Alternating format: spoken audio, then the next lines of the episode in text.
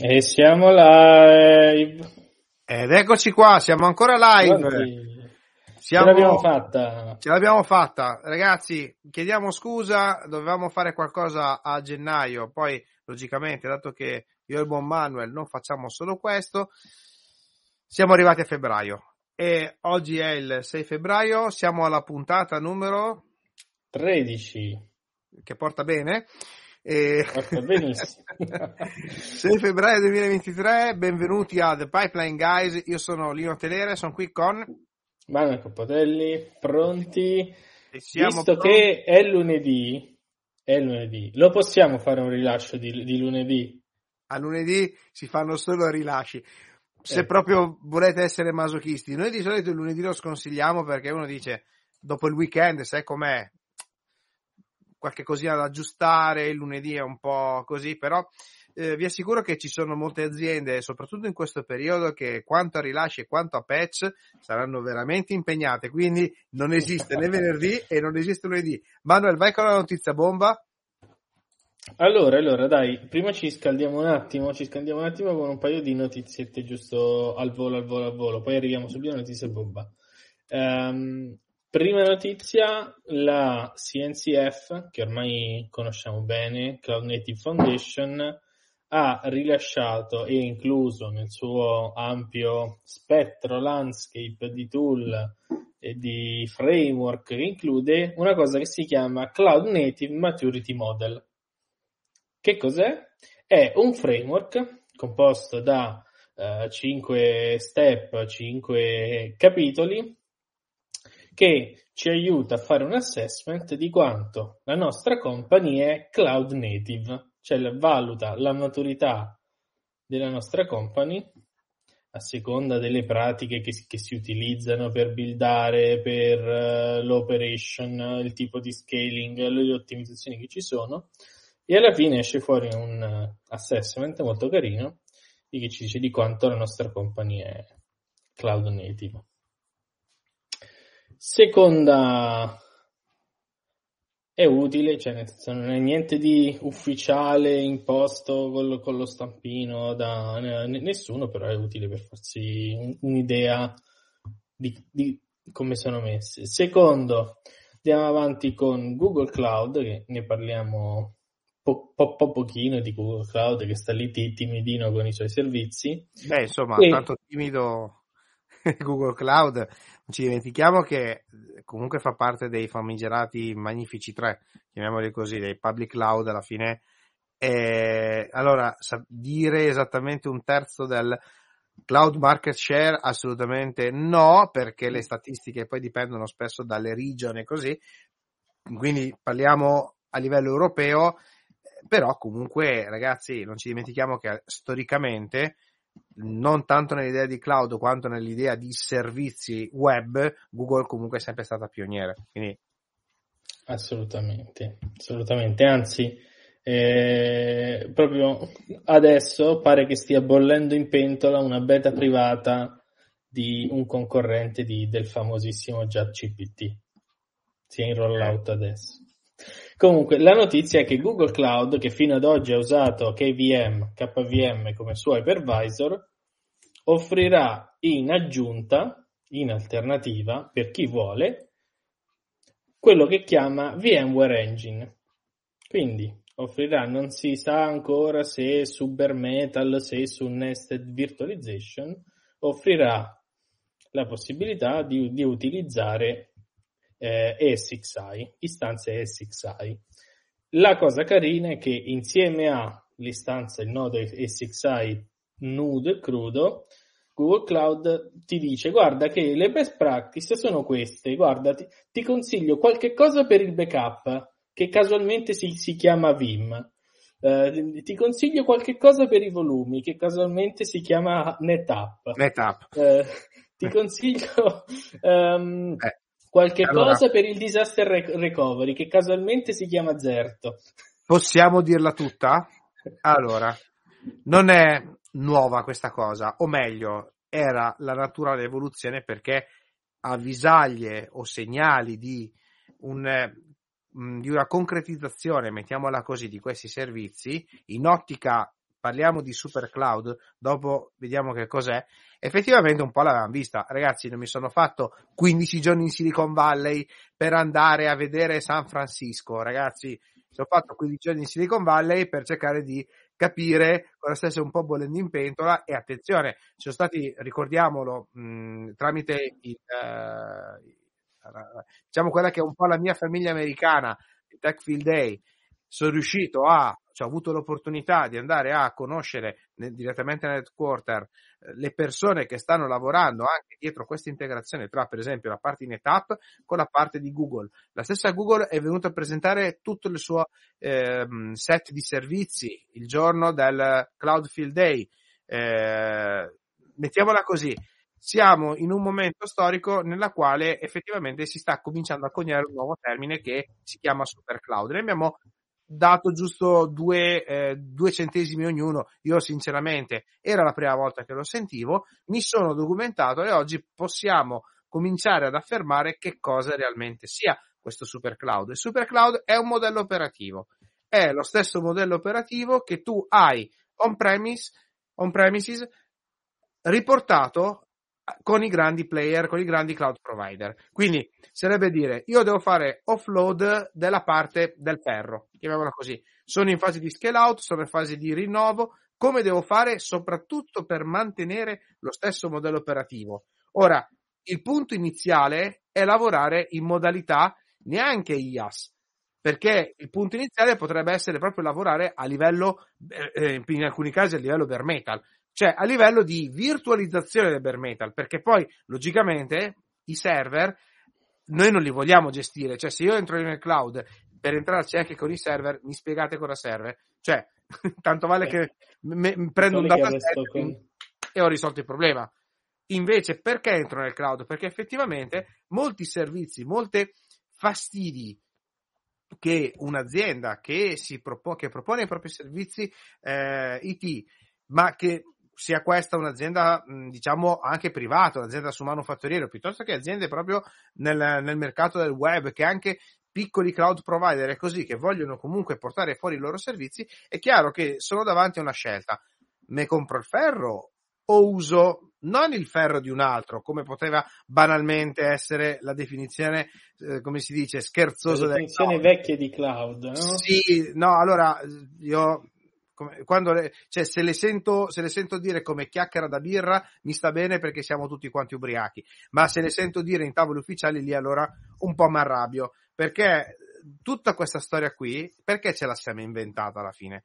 Per restituire un modello operativo, non per dire ragazzi, tanto chi se ne frega, usiamo solo il ferro di un altro. E eh, ragazzi, eh, tanto valeva andare ancora in ASP come si faceva una volta.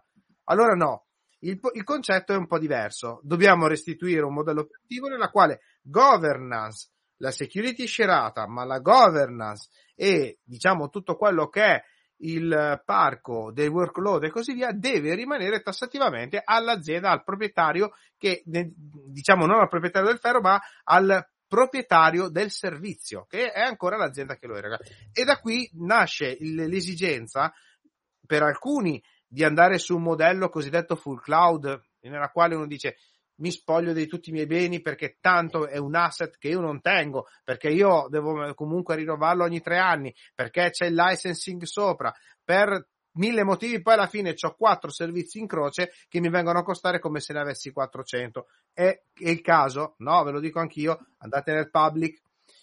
Oppure ho quattro servizi critici, ma in croce. Cosa faccio? Usate cloud provider avanzati, gli MSP, usate mh, mm, chi vi fa un servizio cosiddetto gold class. Oppure sono con un certo parco, mm, un certo parco macchine. Ho tutto uno staff, sto facendo servizi di questo tipo. Devo uscire da quello che è un po' il mio contesto perché A voglio scalare. Non ci dimentichiamo che andare nel cloud non vuol dire solo fare offload, vuol dire anche potenziare quello che è la risposta sia in termini di network, perché comunque un cloud provider, ovviamente stiamo parlando di un cloud provider serio, è disponibile su molte region, e ha la possibilità di penetrare meglio laddove un singolo data center ha, ha, delle limitazioni, ha la possibilità anche di scalare e soprattutto scalare on demand su richiesta o comunque con delle formule che effettivamente anche in maniera temporanea e transitoria ti risolvono il problema, perché non ci dimentichiamo che soprattutto ultimamente andando verso quello che sono i modelli cloud native, le applicazioni, come si dice, fanno l'effetto fisarmonica, ogni tanto si allargano perché arrivano richieste e poi si restringono perché a riposo è inutile andare a spendere soldi. Siamo su questi modelli, ma il super cloud è un modello che dovrebbe ricalcare esattamente quello che è il modello di partenza on premises nella quale io partendo dalla virtualizzazione in su conservo al 100%. Quindi mi preoccupo anche io di quelli che sono tutti i layer di sicurezza non fisici, ma dal livello virtuale in su e quindi da qui nasce il concetto di super cloud. Quindi scusa Manuel, l'ho tirata un po' lunga, no, ma era solo no. per ricollegarmi al discorso che effettivamente poi, guarda caso, Google a un certo punto ha detto, bene, ho queste C'è carte arrivato. da giocare, le mie partnership. Allora, VMware, d'accordo, lo sapevamo già, ci mettiamo dentro anche un NetApp che sicuramente è un ottimo valore aggiunto, non ci dimentichiamo che NetApp nei, cloud pro, nei grandi cloud provider sta cercando di entrare non come un servizio basato sulle loro istanze virtuali, ma addirittura come servizio nativo e questo è il valore aggiunto. Come si è detto, NetApp è full real as a service, non un NetApp sopra le istanze EC2, ok? O sopra, scusatemi, le macchine virtuali Google in questo caso. Quindi sappiamo che NetApp sta giocando queste carte molto importanti. E poi ci mettiamo dentro, vabbè, Vim, ragazzi, se parliamo di virtualizzazione, eh, come dire, la stanno facendo da padrone oramai. Eh, Vim, attenzione, non è un solo sistema di backup, ma è proprio una availability suite. E come tutte le availability suite ha comunque dei valori aggiunti. Eh, parliamo di Zerto, parliamo di Zerto, HPE Company per la parte di disaster recovery. Sì, diciamo che poi attenzione che sul mercato del backup se la giocano 4-5 big player, gli altri voglio dire diffidate dalle imitazioni, lasciate perdere, sì, ma sì. 4-5 big player, Vim, piuttosto che Rubrik, piuttosto che eh, quelli che possono, beh, coesiti anche, e eh, diciamo quelli un po' noti, effetti, e Zerto, logicamente per la parte di disaster recovery, sono su quel settore lì e secondo me hanno molto, cioè, mh, sono delle piattaforme che logicamente eh, danno i loro risultati. È ovvio che la partita dove si gioca sulle alleanze, cioè sulle partnership che questi ehm, grandi, mh, diciamo che queste eh, vendor di availability suite hanno nei confronti dei loro cloud provider. Non ci dimentichiamo che se entriamo all'interno del cloud non è che vogliamo acquistarci noi la licenza apposta, aspettiamo che il cloud provider ce lo dia ovviamente in modalità servizio. Altrimenti, cioè, nel senso, che cosa stiamo facendo. lascia perdere. E, e, ehm, per chi volesse approfondire ancora questo discorso qui, multi-cloud, hybrid cloud, eccetera, eccetera, può andarsi a risentire il nostro episodio numero 10, dove parliamo di, esattamente di questo. Esatto. Eh, e nel quale Lino, insieme al nostro caro amico Raffaello Poltronieri, ci fanno il riassunto di tutto quello che, che, è stato detto a settembre in Silicon Valley. Su, certo. su Ed eravamo davanti a, uno, mi ricordo ancora, una, un hotel con piscina, ma attenzione, quella era una, una facciata, eh? anche perché non abbiamo fatto il bagno. Dio, non era proprio, no, Dio, non il periodo proprio... non era male, eh? Però, vabbè, mettiamola così, eravamo lì in veste diplomatiche, quindi insomma eh, abbiamo evitato di farci tuffi, vestiti e così via. Comunque colgo anche l'occasione per salutare il mitico Raf e con la mh, speranza di rivederci un altro evento così in Silicon Valley o comunque anche altri eventi perché eh, Raf ormai è un amico e ci seguiamo anche eh, sia per quanto riguarda i grandi eventi sulla virtualizzazione ma anche poi quelli che sono gli eventi locali del VMUG. Non ci dimentichiamo che anche col VMUG io sono ancora, fin quando non mi calciano via a calci, sono ancora un membro della, del board eh, e vi dico solo una cosa, stay tuned perché stiamo facendo il calendario per tutto il 2023, sia di eventi di meeting che anche eh, eventi, il grande evento comunque della UserCon eh, nella quale dovremo ancora mm, far uscire il save the date. È chiaro che eviteremo, evite, eviteremo di incrociarci con quello che è un altro big event per quanto riguarda la parte VMware, che è il VMware Explorer, che, guarda, che quest'anno, attenzione, eh, giusto per ricollegarci a quello che è accaduto l'anno scorso. L'anno scorso il VM, VMware Explorer era, cioè praticamente dalle ceneri del, del VMworld è nato questo VMware Explorer che però l'anno scorso per varie t- problematiche anche legate a volte a quella che è la contingenza per il problema sanitario ha visto mh, l'evento a San Francisco, ancora a Barcellona e poi dopo c'è stato l'evento anche eh, nella, nella, parte più, nella, nel, diciamo quello, quello asiatico e ma poi anche quello dell'America Latina.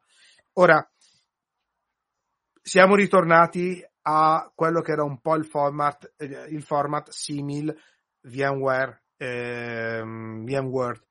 Ok, quindi abbiamo solo due location, due date, almeno io ne vedo, no, in realtà no, sbaglio, ce ne sono quattro. Sto guardando esattamente sul sito vmware.com slash explore.html oppure digitate su Google VMware Explorer e automaticamente vi, vi catapulta in questa pagina. In realtà lo faranno in quattro location. È previsto Las Vegas al posto di San Francisco. Io posso dire una cosa per quelli che dovevano spesarsi il biglietto e soprattutto non il biglietto del VMware, l'hotel a San Francisco era ora Las Vegas è molto più a, a, con, con un co- Vabbè, non ci allarghiamo adesso eh. cioè, cosa? non ci allarghiamo eh, cioè dire molto più eh. beh t'assicuro che a San Francisco fidati ci sono stato 15 giorni l'ultima settimana c'erano di quei prezzi da capogiro. Cioè, per noi, ovviamente, per noi italiani, ma penso anche che per gli americani, insomma, non è che proprio godevano così tanto. Oddio, Las Vegas non è che proprio te la regalano, però se non altro riesci comunque a livello di budget a mettere in piedi qualcosa. È chiaro, noi siamo abituati o meglio, io quello che seguo è l'evento a Barcellona. Quest'anno, Manuel, dobbiamo essere assolutamente presenti e probabilmente, almeno faremo sempre come ogni anno il nostro call for paper, le nostre submission. L'anno scorso eravamo presenti a metà, nel senso che 50 e 50 Abbiamo fatto un evento ibrido, purtroppo non l'hanno né streamato né registrato negli archivi, però vabbè, contiamo quest'anno insomma di fare qualcosa di diverso, anche perché l'anno scorso, non ci dimentichiamo, abbiamo fatto l'evento, ma è stato tutto un po' come si dice, se posso dire la mia, ma lo dico in realtà in modo, in modo positivo, organizzato all'ultimo secondo, per tutti. Cioè, ascolta, cioè, ho avuto proprio, ehm, ho parlato eh, con le persone che sono un po' più responsabili di questa cosa. Ah, colgo l'occasione per dirvi che ero presente anche all'ultimo, eh, uno del penultimo, il terzultimo, mi ricordo più, ehm, podcast di, eh, di Eric, quindi ero al V Barbecue, eh, serve dire al VMTN, eh, VMware Community Podcast, in cui parlavamo un po' di cosa è andato, come sono andate le cose nel vecchio VMware, e poi soprattutto cosa, cosa abbiamo pianificato, cosa pianificheremo meglio per il 2023, ma poi con un piccolo accento a quello che è il laboratorio e no, la community, quindi quelle che sono un po' le passioni, come si dice, il nostro lato nerd. E c'eravamo, eh, almeno da quello che ho capito, io insieme a altri, eh, diciamo ad, altre, eh, ad altri amici siamo un po' presi come punto di riferimento per quello che è il, diciamo, la community a livello europeo. La cosa fa molto piacere anche perché è la mia seconda apparizione a un podcast di quella tiratura quindi io sono molto contento. Se volete farvi quattro risate con il mio inglese maccheronico andate su eh, YouTube V-Barbecue e lì eh, tro- dovrebbe essere la puntata numero, non mi ricordo più, poi magari la scriviamo, scriviamo in chat. Sì. Ok. Proseguiamo qui... perché abbiamo parlato di... No, no, sì, se hai... No, vabbè, solo vai, giusto un flash, ci sarà anche in Corea eh, quest'anno ad aprile, però qui è coming soon, vedo 6 aprile, così come anche in India eh, dall'11 al 12 aprile 2023 More Detail, quello in realtà è, al, um, diciamo, è già stato segnato, però eh, se posso dire la mia, l'evento eh, comunque, adesso per tornare un po' alla normalità, è Las Vegas, Barcellona. Cioè, proprio per chi ormai, soprattutto per noi ehm, italiani, è molto più facile andare o a Las Vegas o a Barcellona. Quindi, insomma, anche lì eh, ci saranno comunque molte novità, state in contatto con me, con Manuel, soprattutto su Twitter perché ogni tanto postiamo qualcosa e eh, diciamo che su questa parte qui mh, VMware Explorer eh, tornerà a essere forse l'evento migliore come una volta, tornerà a eh, essere diciamo all'altezza pre-pandemia, quindi prima di tutto questo eh, di susseguirsi di evento virtuale, evento ibrido e così via, ci speriamo perché almeno le cose sembra che si stiano sistemando bene. Ok, e dopo sta fiatata, Manuel, la scena è tua.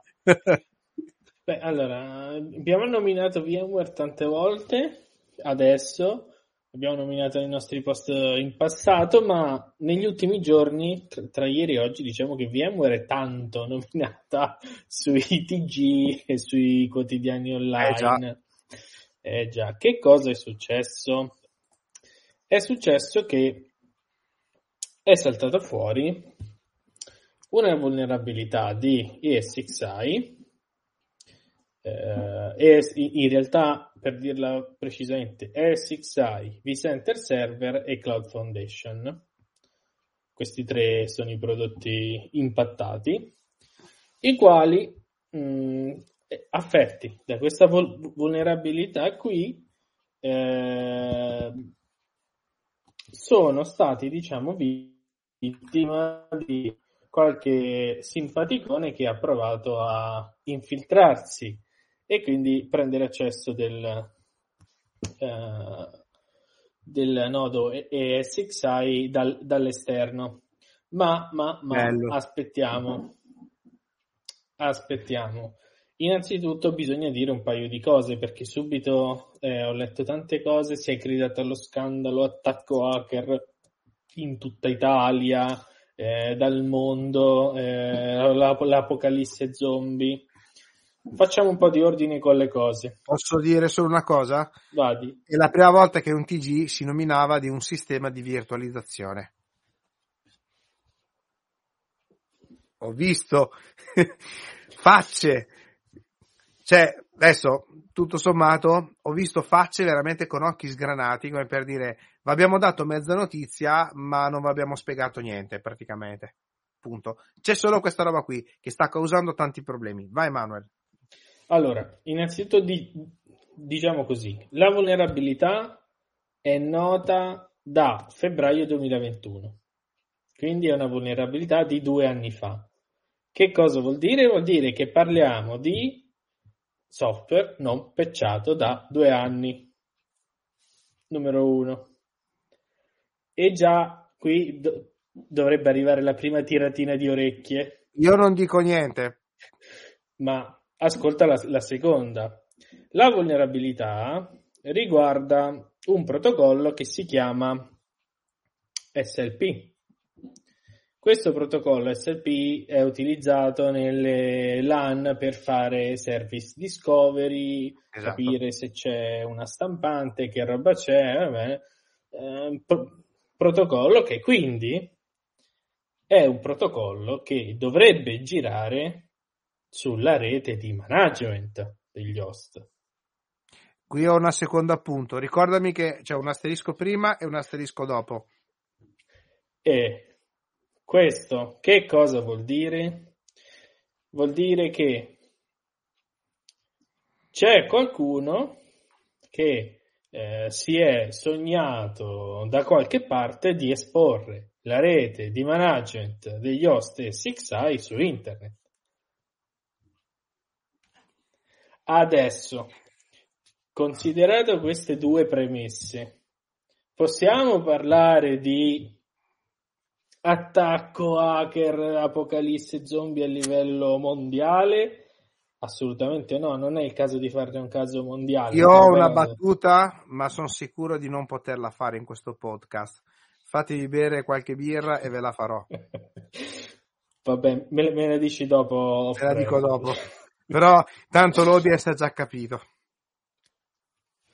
E, ehm, sta, stavamo dicendo, software non patchato, re, network di management esposta su, su internet, casi di cui si conosce l'impatto 19 in Italia.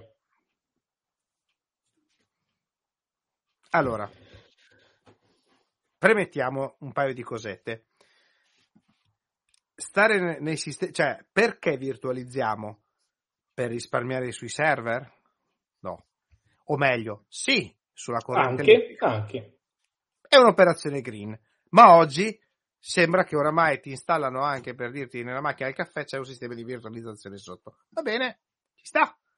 Giusto, corretto. Perché virtualizziamo? Per migliorare il management della nostra infrastruttura. Giusto? Perché se no, altrimenti avere la roba, i server fisici, io sono abbastanza vecchio per dire prima che arrivasse la virtualizzazione, tutti i sistemi erano prettamente fisici. Sono entrato in un'azienda e ho cominciato ad attaccare tanti bei sticker su ogni server dicendo un domani sarà una macchina virtuale. Avevamo ancora della bella ferramenta che faceva tanto effetto Joule per un DNS ridondato. Basta. Ho detto tutto. Ma perché abbiamo virtualizzato? Perché siamo stati masochisti? Perché volevamo dare soldi a VMware? Perché no.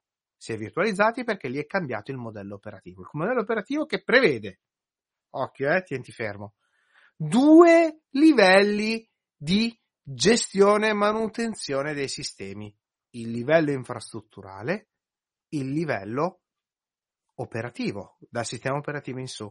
Quindi virtualizzare voleva dire innanzitutto dal livello virtuale, se io devo sottoporre ad aggiornamento il mio sistema, la cosa bella è che tramite un, un, oggettino, che secondo me è stato uno di quegli oggetti che ha fatto la fortuna di VMware, che è la vMotion, oggi a caldo i workload si spostano da un server si, come si suol dire, evacua il server dalle macchine virtuali, si aggiorna, si fa tutto quello che vuoi. Questa stessa operazione addirittura in modalità predittiva la si adotta anche quando hai il sospetto che il tuo hardware non performi bene.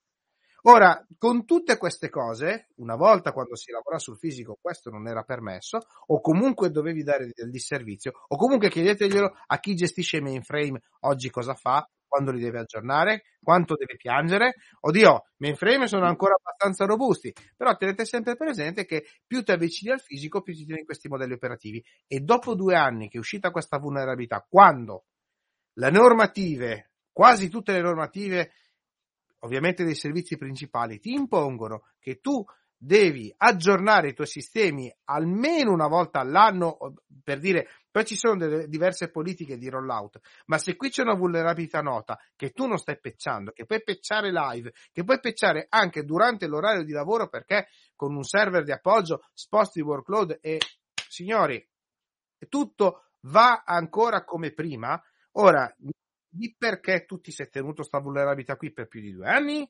Questa è la domanda Benissimo. So, sono tutti singolo nodo? Non ci credo. Cioè, no, allora... L'unico caso in cui è, cioè l'unico caso possibile che uno ha difficoltà a pecciare è che sei su singolo nodo. Ma... Va bene, ok. L'azienda panne stracci è su singolo nodo? Ci sta. Beh, allora scusami, eh. No, ti do un consiglio. Prendi il server, buttalo nel, nel cestino, vai in cloud. Secondo me risparmi, ma anche tanto, eh e come se risparmi, perché cioè adesso, nonostante tutto, sì, vabbè, singolo nodo, per chi non lo sapesse, eh, utilizzano le licenze free per avere solo la virtualizzazione di base, ma se vai a leggere la documentazione c'è scritto che non è la best practice di un servizio, quello lì, cioè capiamoci. Poi arriviamo al problema di rete.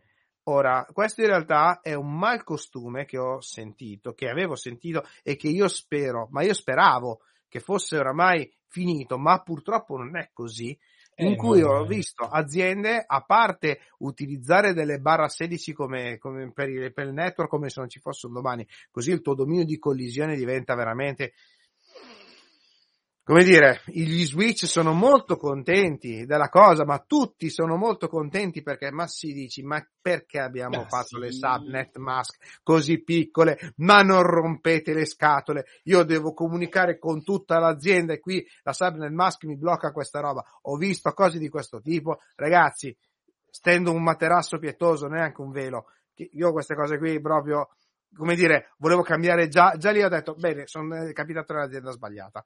Ma poi, vicino a questo, si è visto anche l'utilizzo, per esempio, delle reti di management, Oltretutto, attenzione, per chi utilizza soprattutto l'802.1q, quindi la parte delle VLAN, ma non solo, per chi utilizza anche le VXLAN, quindi la virtualizzazione a livello di rete, signori, la VLAN principale, la cosiddetta famigerata VLAN 1, quella untagged, quella che di solito è fondamentale di tutti i sistemi, deve ma, cioè deve stare nel posto più segregato possibile, ma manco nel data center a momenti. Cioè voglio dire, è la rete di management fondamentale e nessun servizio ci deve girare.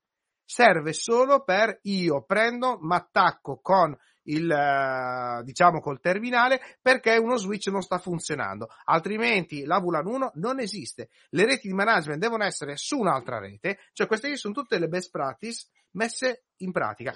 E poi un'altra cosa, questo l'ho visto fare in molte aziende in cui come fa il PC della scrivania della, della segretaria a comunicare con il file server che si trova sulla macchina virtuale? Indovinate cosa? Indovinate come? E mai è possibile che il PC della segretaria riesca a vedere il nodo SXI dall'interno? Sì. Eh, vabbè, ma per semplicità, ma tu vuoi complicare le cose. Oh, e allora diciamocela eh. così. Ragazzi, scusatemi, eh, allora, non voglio sembrare anche scortese, però a un certo punto, quando si fanno le cose, dovete farle fare alle gente che le sa fare. E la buona pratica non è un consiglio, ma sì, ma chi se ne frega, tanto va avanti lo stesso. Va bene, va avanti lo stesso fino a quando a un certo punto alla televisione, perché 21 aziende, qualcuno sarà stata anche abbastanza di rilievo, hanno cominciato a conclamare sta cosa, hanno cominciato a gridare al problema hacker perché c'è la Cina e c'è la Russia, va bene? No, ragazzi, il problema hacker, ve lo dico io dov'è. Innanzitutto, il peggior nemico siete voi. Tanto per cominciare, prendete il manuale, apritelo alle prime pagine dove ci sono scritte buone pratiche, le leggete tutte e state tranquilli che quando arriverà veramente un attacco hacker, allora lì cominceremo a capire. Altrimenti, signori, questa si chiama pesca a strascico e qualcuno ci è finito dentro come i pesci. Tranquilli. Io lo dico perché effettivamente noi in Italia, ma lo, lo vedo anche in molte aziende, sembra che la categoria dei famigerati eh, sysadmin cattivi, quelli lì che una volta dicevano sì, sono solo quegli stronzi lì che, scusatemi, non dovrei dire parolacce su un podcast, ma a volte mi succede, sono quelli che di solito rispondono male quando si dice C'ho questo bel servizio qui che non so come si chiama, non so dove metterlo, però tu sicuramente farai una magia e farei tutto. Allora, io ho 20 ragioni per dirvi che lo troverete arrabbiato anche al prossimo servizio. Ma perché? Perché si sa che le cose vanno fatte con una certa progettualità, che la progettualità è fondamentale, ma soprattutto è fondamentale non ehm, fare le cose con quelle best practice che poi dopo portano avanti le professionalità. Se no, altrimenti è normale che c'è penuria di sistemisti eh, VMware in giro. Perché c'è penuria?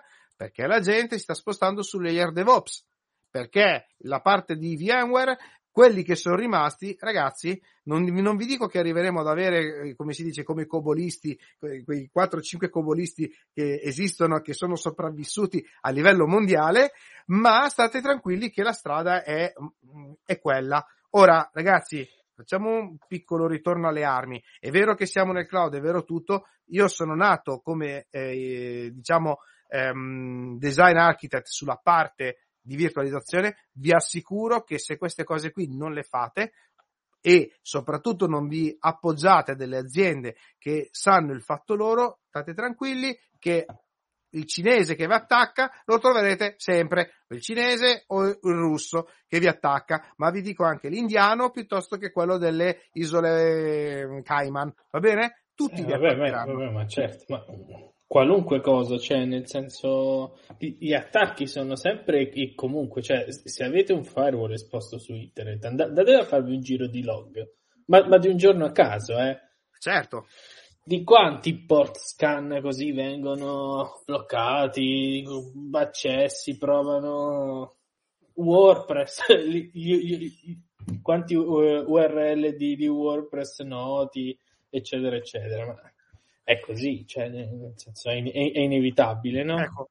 riportando poi la cosa in modalità più costruttiva, effettivamente oggi per chi fa security su, anche tra, soprattutto nel layer quello delle cloud native application e diciamo in tutto quello che è il mondo DevOps, oggi ci spostiamo sui concetti di zero trust. Che vuol dire zero trust? Non mi fido di, cioè per me non ogni mi fido uomo di è un nemico. Bravissimo. E questi sono sistemi che effettivamente oggi stanno andando un po' per, cioè più che sistemi ci sono sistemi, ma soprattutto sono concezioni e modalità nelle quali effettivamente i segreti sono completamente astratti in un layer di sicurezza.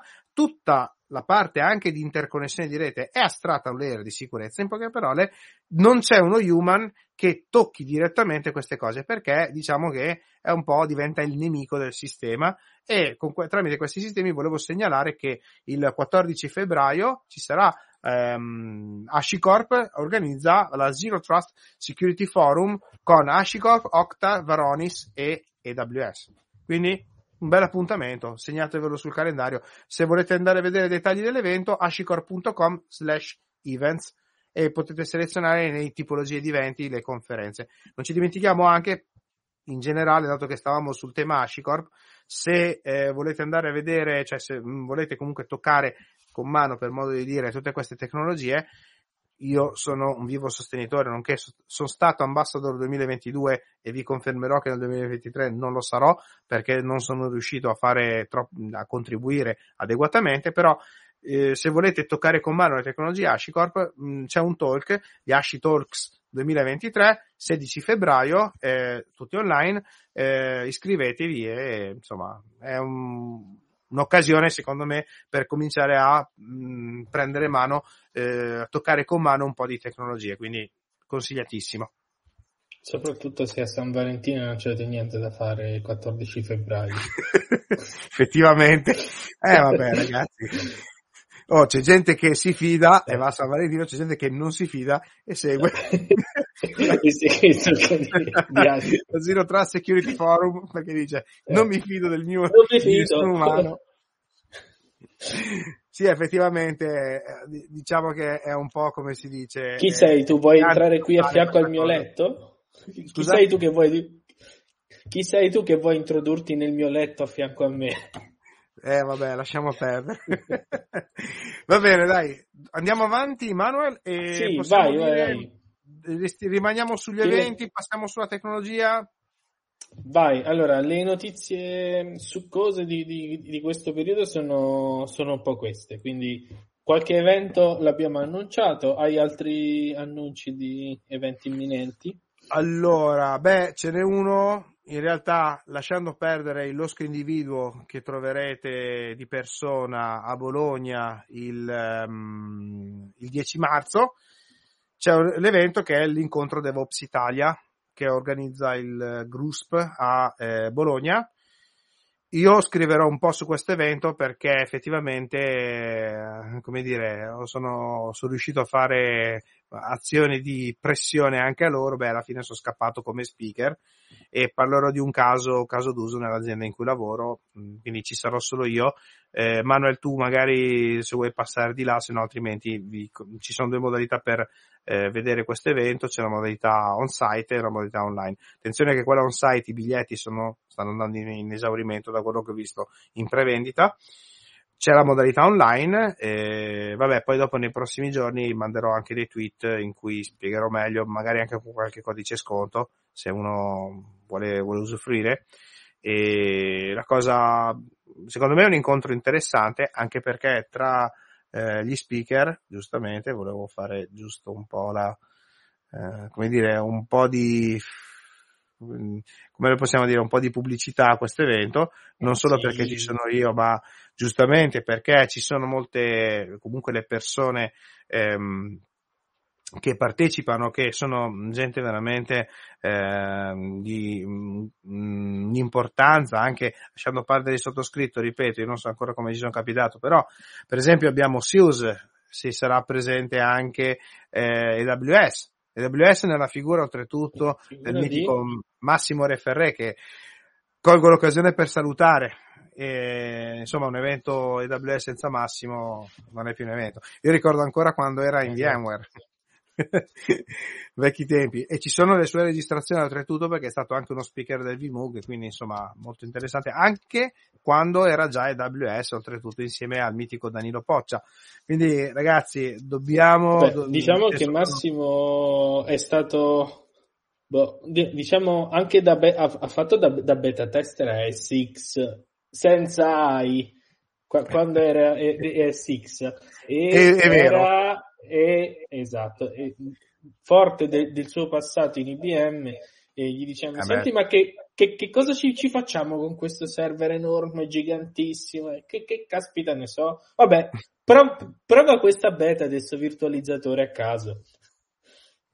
No, effettivamente adesso Adesso Massimo gli fischieranno sicuramente le orecchie, però effettivamente... E quindi Massimo devi venire comunque... qui a, a, raccontarcelo in una puntata Allora, de- adesso io mh, la stacco come promessa, lo vogliamo al podcast The Pipeline Guys. Vorrei lui, ma vorrei anche un po' di altre persone di AWS, perché non ci dimentichiamo che questa è come una grande famiglia, ragazzi, le community sono così.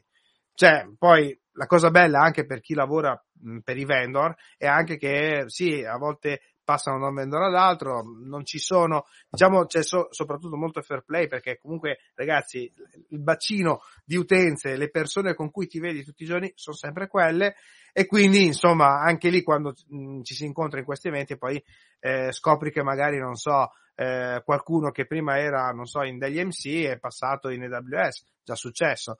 E, però la cosa bella è che comunque sono queste persone che poi alla fine portano dei, degli ottimi, dei, dei valori proprio nell'azienda in cui vanno, perché proprio sono, come dico io, eh, dei fuori classe. Non, so, non è un mero esecutore di una cosa, loro è gente che sono abituati, sono cosiddetti animali da palco, sono per, persone che vivono nelle community, che credono molto nelle community e forse questo è, è come si dice, l'ingrediente segreto per stare, perché mh, proprio per farsi seguire e per comunicare i messaggi poi dopo delle aziende per cui lavorano. E vabbè, ah, a proposito, eh sì, vedevo anche sotto, sto guardando, sto guardando, effettivamente volevo anche segnalare la presenza di Chiara Salvatore, che è la solution, eh, la senior solution engineer per conto di VMware, insomma, l'ho conosciuta in, durante il VMUG e lei parla di Tanzu. Quindi ragazzi, Qui stiamo parlando di tutte, cioè, come dire, del meglio delle tecnologie. Oh, mi sto ancora domandando come ho, come ho fatto a finirci lì dentro. Però attenzione, eh, ci, ci vado lì per conto dell'azienda per cui lavoro, per cui abbiamo effettivamente dei casi molto interessanti, eh, oltretutto dei casi mh, di automation.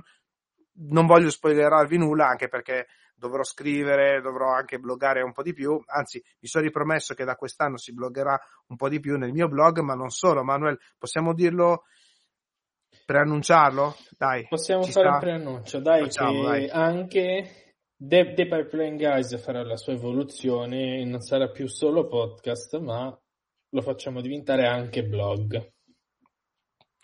Abbiamo in, in, serbo per quest'anno un po' di novità. Una è questa, l'altra è che dobbiamo cercare di schedulare i nostri appuntamenti in modo tale che sappiate che una volta ogni 15 giorni vedrete la mia, la mia brutta faccia e quella di Manuel in questo Ancora canale.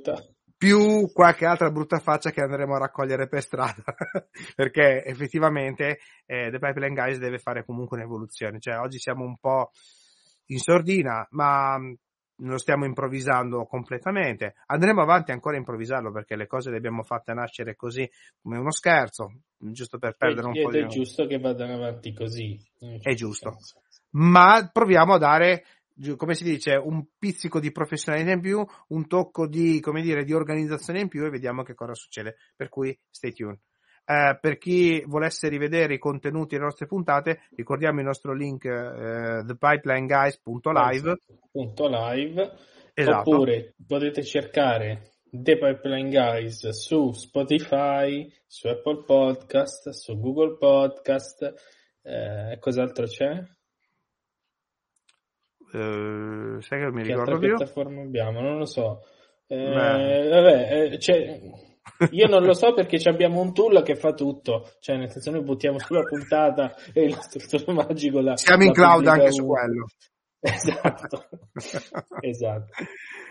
No, comunque eh... scherzi a parte, vabbè, questa qui voglio dire, eh, lo stiamo realizzando per esempio con StreamYard, andremo avanti, magari perfezioneremo qualcosina, faremo trucchi, effetti speciali, colori ultravivaci, ma probabilmente rimarremo ancora io e te a raccontarla così. E, è un podcast, ricordiamolo a tutti, non stream, mettiamo immagini o cose del genere perché ci aspettiamo che magari uno se non vuole vedere le nostre facce, quantomeno ascolta le nostre voci. come podcast. Quindi certo. le immagini zero, perché non è questo il format. Poi magari faremo, c'è i webcast e queste cose qui. No, ti invito a seguire gli eventi dal vivo perché webcast e così via. Ragazzi, dopo due anni di chiusura totale, ne abbiamo un po' piene le scatole. Cioè, de, il mio consiglio è quello uscite, uscite, uscite, incontriamoci dal vivo. È più bello bersi una birra eh, piuttosto che star lì e seguire passivamente un 30 minuti di supercazzola che magari non serve proprio. Ma allora, diciamola tutta, gli eventi possono essere seguiti anche da casa, cioè nel senso che... Certo.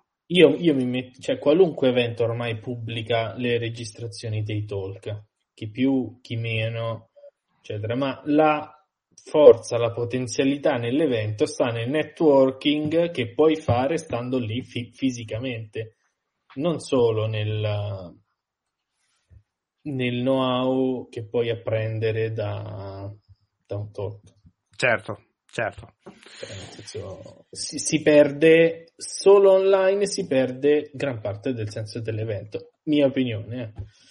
Sì, no, solo online, perché poi dopo c'è il, quello che si dice poi dietro le quinte. Cioè, la, mh, il bello dell'evento non è solo l'evento stesso, è tutto quello che ne puoi ricavare dall'evento. Oltre che i concetti, c'è anche il network, c'è anche, non so, anche veramente la community che nasce, che cresce dietro gli eventi. Non ci dimentichiamo che, e su questo lo posso, proprio continuerò sempre a sottoscriverlo, dietro gli eventi del, diciamo, le, i VMworld, il VMUG, anche le WS Invent, le WS Summit e così via, c'è la community, ragazzi, c'è tanta community.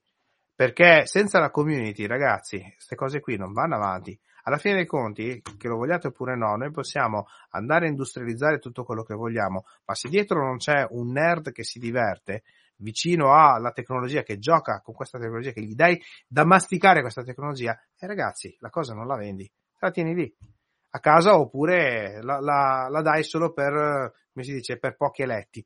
Invece, la, affrontare la tecnologia con il contributo della community sicuramente ti porta agli ottimi valori aggiunti perché la community parla, la community e il tuo canale di comunicazione diventa poi il tuo canale di comunicazione principale. Questo vista dalla prospettiva dei vendor. E per questo motivo che i vendor poi ci investono tanto. HashiCorp piuttosto che AWS, ma anche Google, eh, anche direttamente eh, Microsoft, ma anche Microsoft è, è investito sulla community. Diciamo che la Microsoft è sempre stata molto orientata sui developers. Eh, non ci dimentichiamo i famosi claim di Balmer all'epoca in cui lui voleva i developer, developer poi gli dava piattaforme che si funzionava una volta sì, l'altra no, però non ci dimentichiamo che Microsoft gioia e dolori di, eh, di un sistema oggi, devo essere sincero, una, è una buona tecnologia, è, almeno è tornata a essere a un livello comunque tecnologico eh, buono e usabile e integrabile poi dopo con quelle che sono le nuove tecnologie. Per cui, ok, meno male. Eh, adesso a volte sono sì. anche i capi che determinano queste cose. Sì, sì, sì. Cioè, diciamo che anche Izor sta. Uh, cerca, fa di, fa, fa di, tutto per certo. restare al passo con. Uh... Ecco, e parlando di grandi eventi non, non ci diment- e di community, tu hai nominato prima la CNCF e queste cose qui. Non vi dimenticate che ad aprile c'è il CubeCon ad Amsterdam. Esatto. 18-21 aprile. Mentre per chiudere un attimino il discorso sugli eventi, poi vabbè andiamo in chiusura Manuel, eh, abbiamo eh, in corso, per dirti, oggi c'è stato il, il Config Management Camp in Belgio, a Ghent, nella quale eh, diciamo il Config Management Camp è secondo me uno degli eventi interessanti sull'automation. E sta girando da un po' di tempo, eh, grazie al mitico Max Galli, che è diciamo, uno dei diciamo, marketing manager di AWS Italia, eh, il, eh, come si dice, il, ehm, il eh, Mark Your Calendar per quanto riguarda il AWS Summit, che quest'anno ci sarà a Milano a giugno. Wow. Una sola wow. Questa volta una sola data. Però io e Manuel probabilmente passeremo di là. Lo faremo sti, finalmente sto podcast. Io non so, proviamo a muoverci in anticipo, però proviamo a farlo on the road. Però... Facciamo sto podcast on the road quest'anno. Vengo a piedi, mi faccio a piedi Roma-Milano, ma lo facciamo. no, sicuramente non dobbiamo rinunciare agli eventi più importanti e allora, sono sincero, AWS Invent e Reinvent quest'anno Las Vegas, giusto? Dovrebbe essere ancora confermato. Las Vegas, come sempre, confermato.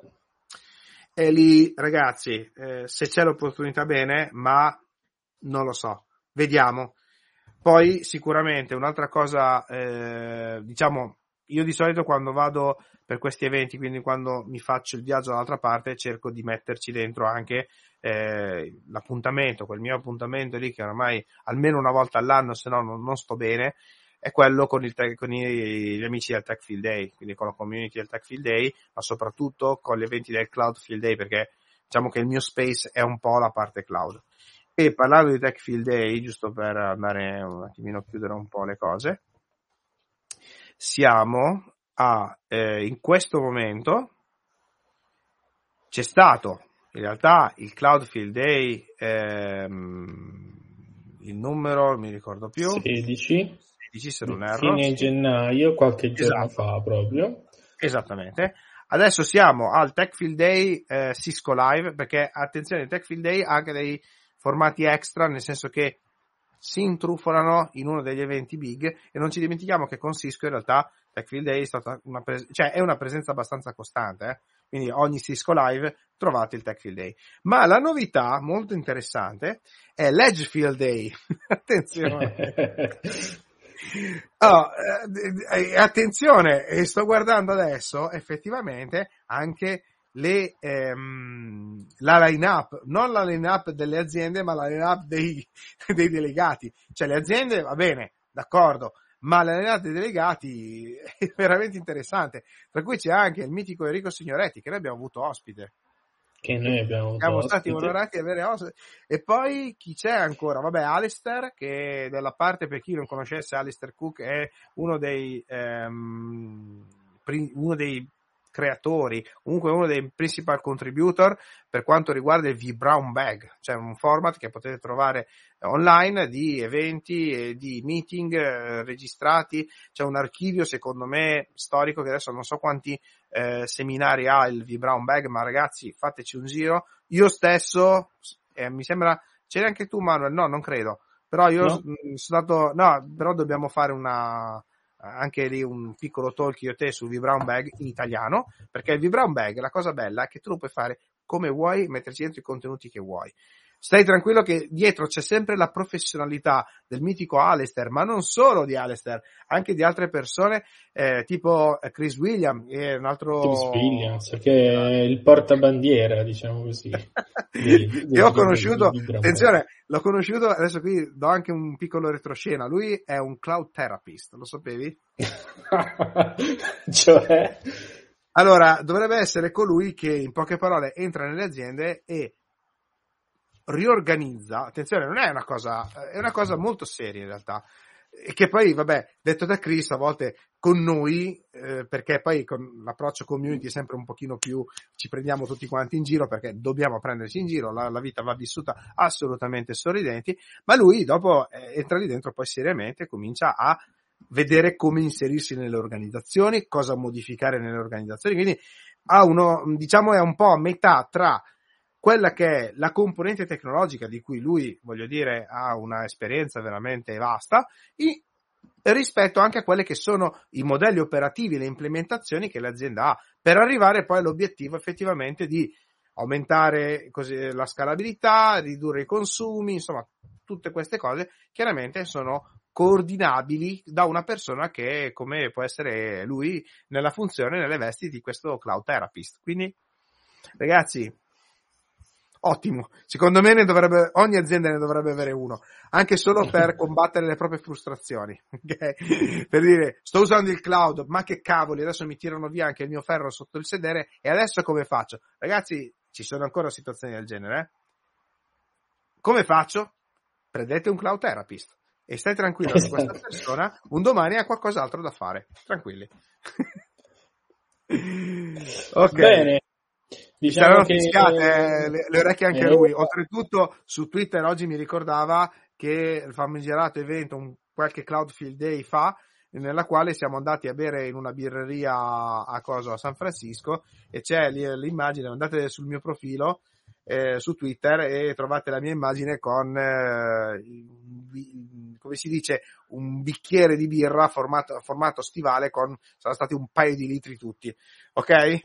Eh, è stato veramente emozionante quella serata, soprattutto il post birra. Comunque, ragazzi, questa è la community. Adesso non siamo ubriaconi, logicamente, è sempre un momento bello da passare tutti insieme, è un momento anche di relax, ce lo siamo ottenuti così come nostra memoria storica. Comunque, Manuel, io ho terminato. È tempo di... Sì, anche noi. diciamo che come sempre siamo arrivati quasi sui 55 mi- minuti, facciamo un wrap up. Allora, Vai. Mettiamo qui i nostri eh, handle di Twitter, Manuel Coppo per me, Lino Telera, Lino Telera per te, eh, oppure come abbiamo detto prima, thepiperinguys.live lo trovate su tutte le piattaforme di podcast insieme a tutti i link e le cose di cui abbiamo parlato fino adesso. Ve l'abbiamo detto, vi promettiamo una programmazione più costante. E, ehm, certo che siamo già partiti male, siamo già partiti un mese e dopo, niente. però va bene. È la partenza diesel. Eh, niente, stay tuned. E stay grazie tuned. a tutti. Grazie a tutti. E... Ci sentiamo fra 15 giorni, promesso. Dai. Ciao. Ciao a tutti.